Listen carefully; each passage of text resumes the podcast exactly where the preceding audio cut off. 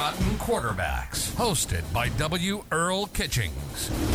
Our podcast is dedicated to preserving the legacies of black quarterbacks who've played the game of American football. And now, here's your host, W. Earl Kitchings.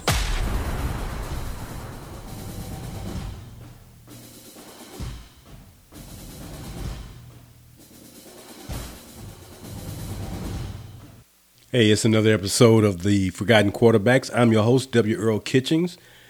And what we do here at the Forgotten Quarterbacks is bring you the information, stories, statistics about men who have played the game of American football, but who were black men. And we are just moving through our episodes with ease and with information that we hope are significant to you. Today, our episode will talk about the legacy of black quarterbacks. And we're going to have several of these as we go on with our episodes, with our podcast, because it's becoming very important that I won't call it a synopsis, but a very short but impactful story is written about black quarterbacks and the legacy several of them have at their particular institutions. And I'm speaking of those institutions who are either Power Fives or predominantly white institutions, because we know that at an HBCU, 99% of the time, 98% of the time, I have to adjust that because there have been some Caucasian quarterbacks who have played at black colleges. But when we talk about those black quarterbacks who rose to play at the predominantly white colleges, had their legacies written, carved in many different ways, we want to make sure that we cover as many of those schools who have longevity, who have a significant amount of participation by black quarterbacks at their schools. We've already given you in one episode the legacy of Ohio State. Ohio State, right around 10 black quarterbacks, and of those 10, 6 to 7 of them played since 2000. So we're looking to just build these newsletters and these stories about these guys and what they did, briefly but impactfully, so that when you read the newsletter, you will read about their playing time, and you will read their records and their statistics, so you can have a better idea of, you know, their time at these schools and what they did, and the, you know, as I like to say, passing of the baton from one guy to the next guy to the next guy. So today we're going to talk about the black quarterback legacy at the University of Southern California. And I bring this to you because Southern California helped make significant football, college football history in the early 70s when they traveled from Los Angeles to Tuscaloosa, Alabama, to take on the Crimson Tide and Bear Bryant of Alabama. John McKay was the coach, and he and Bear Bryant agreed to play a home and home, but the first game would be in Alabama to help climatize, acclimate, let folks know that the changing of the guard is coming, the landscape of the guard is coming, the scenery for college football in America is changing.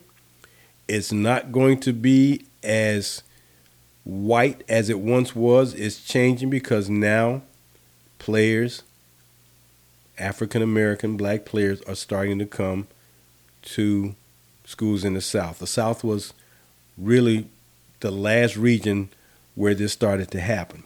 But Bear needed some help. Bear Bryant needed some help. He saw the writing on the wall. Trust me, he saw the writing on the wall, and he saw it twice.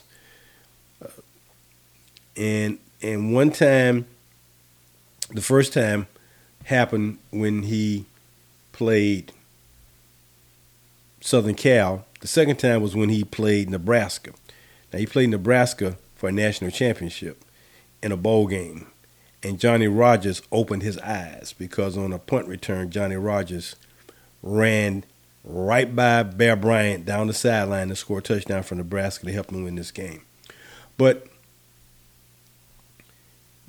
back in 1970, Alabama and USC decided to play a game. And it was a significant game. And the quarterback for USC at that time was named Jimmy Jones. Jimmy Jones. And Jimmy Jones in the prior season of 1969 had led USC to an undefeated 10-0-1 season. They beat Michigan in the Rose Bowl, and they finished third in the rankings at the end of the season. And that particular team, based on their abilities to come back and win games, they became known as the Cardiac Kids. So now we move to 1970, and because this team from USC had become such a phenomenal team, Jimmy Jones was featured on the cover of Sports Illustrated in September of 1969.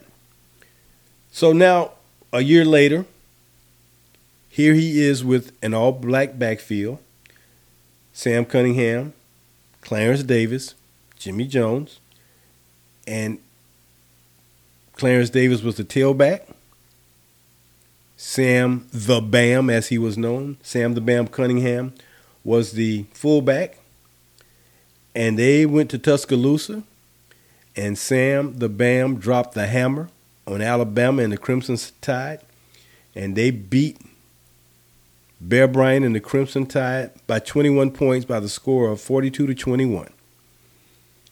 Now, what part B of the story is that the next year Alabama went to USC and beat them out there in California. But that didn't have the same kind of connotation that this game had. So this is what happened for Jimmy Jones leading USC at the time. And, oh, by the way, Jimmy Jones finished his career at USC with a record of 22-8-3, an outstanding record.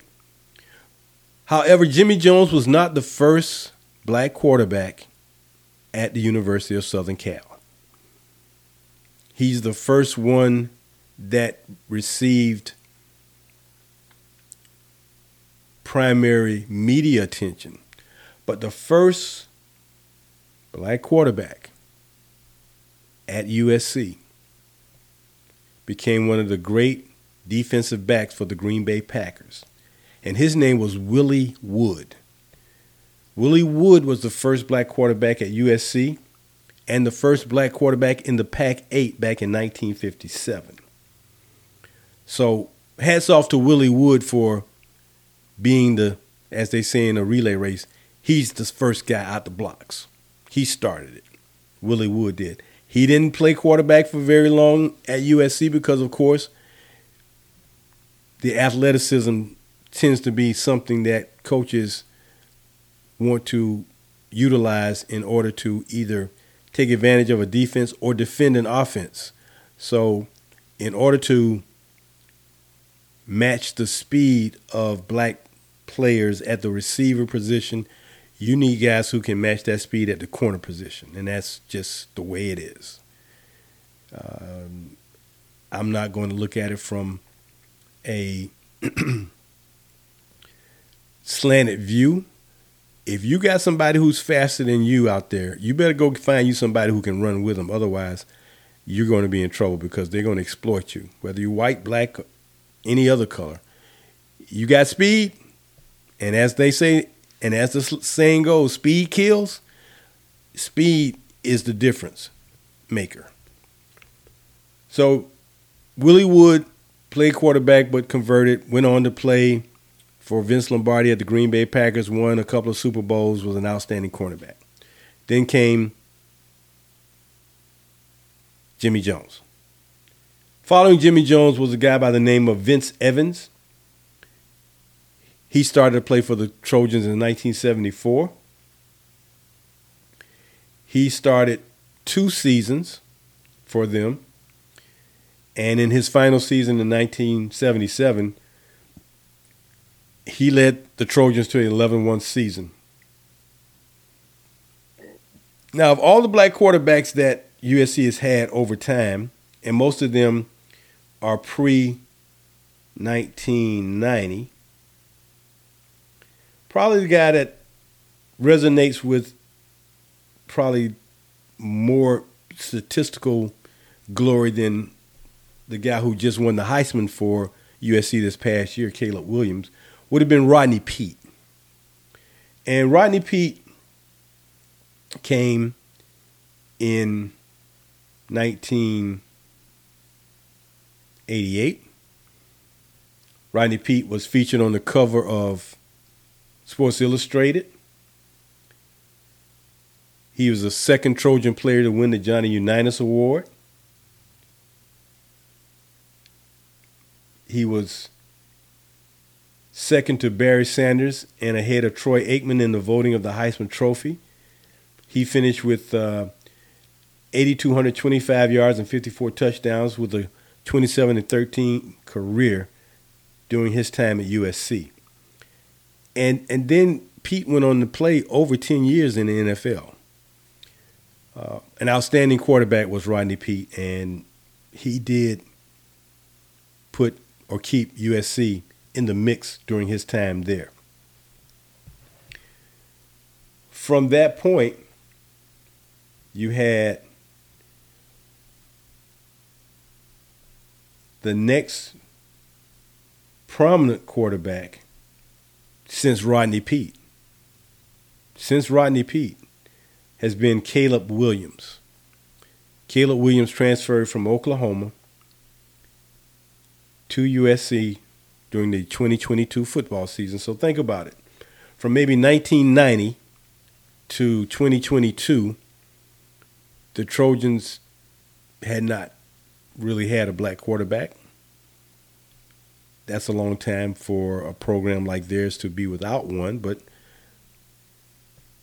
sometimes as programs grow, the talent you want goes away to somebody else and you can't get them. And sometimes the talent you want, they don't fit your system. And you realize that, or sometimes academics plays a part in the whole scenario. So for almost 30 years, USC did not have a black quarterback. So Caleb Williams transferred to USC in 2022. Was having a phenomenal season, led the team to the FBS playoffs, and although they did not go past the first round, they finished with an 11-3 record. And he played well enough for USC this past year that he was selected the 2022 Heisman Trophy winner and the AP Player of the Year, finished with 4,537 yards and 42 touchdowns. And these men have etched their names in the granite at USC as some prolific performers at the quarterback position. And they've all gone on to have pro careers. I don't think Jimmy Jones had a pro career. I know Vince Evans did. Vince Evans played many years for the Chicago Bears. Rodney Peete was drafted by the Detroit Lions. As I said, he played for over 10 years, first as a starter and then in backup roles. So, you know, if you can hold on to a position of quarterback for over 10 years in the NFL, and as they say, you may not be the starter, but you're still drawing that check. You got all the benefits. You're getting your pension. So when you finish playing, you're comfortable with your lifestyle, and you can go on to find some other way to earn a living. And the other thing about it, too, is you may not physically be hampered or injured as much being the backup, but you're always that one play away from being the starter or having to replace the starter. So when you have an extended career of 10-plus years and the fact that someone values your talent and your mind for over 10-plus years to be on that sideline knowing that you're a capable quarterback, that says a lot about that individual. So Rodney Peete definitely had tenure and had success playing and being on somebody's roster as long as he did. But I don't think Jimmy Jones had that opportunity. Vince Evans did, and definitely Caleb Williams will have that opportunity as he prepares to go to the NFL.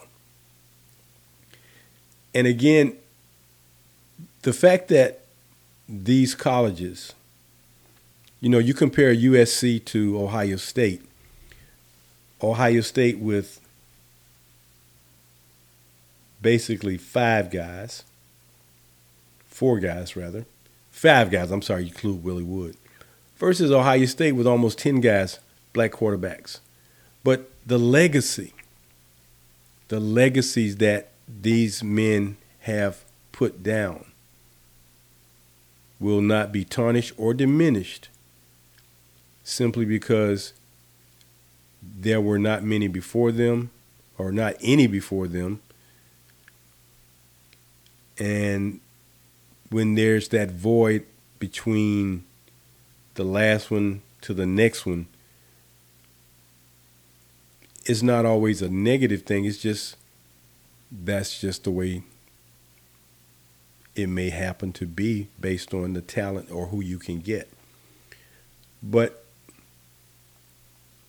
seeing that these men have done their jobs very well playing at USC, and for many, many years, USC was known as halfback U, because they used to run their plays and they would call it student body left, student body right, and they would just run the football. They would just pound, pound, pound. So when you had a Mike Garrett, an O.J. Simpson, a Sam Cunningham, Anthony Davis, Charles White, Marcus Allen, Reggie Bush, Lynn White, those are the type of running backs that played at USC, and that's why they ran the ball a lot and ran it so well, because when you've got a running back who can break it off and take it to the house once they get past linebackers, you don't get many opportunities to throw the football. But Willie Wood, Jimmy Jones, Vince Evans, Rodney Peete, Caleb Williams are all outstanding quarterbacks from the University of Southern Cal. And again, if you like to know more information about the stories or some of the history of these men who have put down legacies, who have etched their names in the annals of college football, and you aren't familiar with them, I suggest you go to our website at quarterfiback.com, quarter, P-H-I, phi, back.com.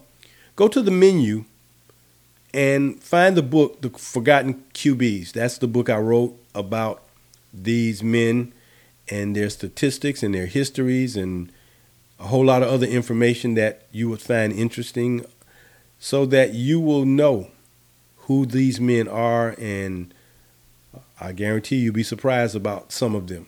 So quarterfiveback.com is where you can get our book. If you have any information you'd like to share with us, stories you'd like to share with us, whether it be high school, college, those are the best stories. Please write us at quarterfiveback@yahoo.com and let us know. Drop us a line. And if you wish to talk to me directly, you can always reach me at area code 904-994-2189. That's our number at Quarterfive Backs. And it is our mission to continue to document the legacies of black quarterbacks in American, not only football, but more specifically, American college football. That's going to do it for us today here at the Forgotten Quarterbacks podcast. Until the next time, for my producer, director, and technical engineer, Mr. Deterion Sturgehill, I'm your host, W. Earl Kitchings, saying join us next time for the Forgotten Quarterbacks. Until then, go for the bomb.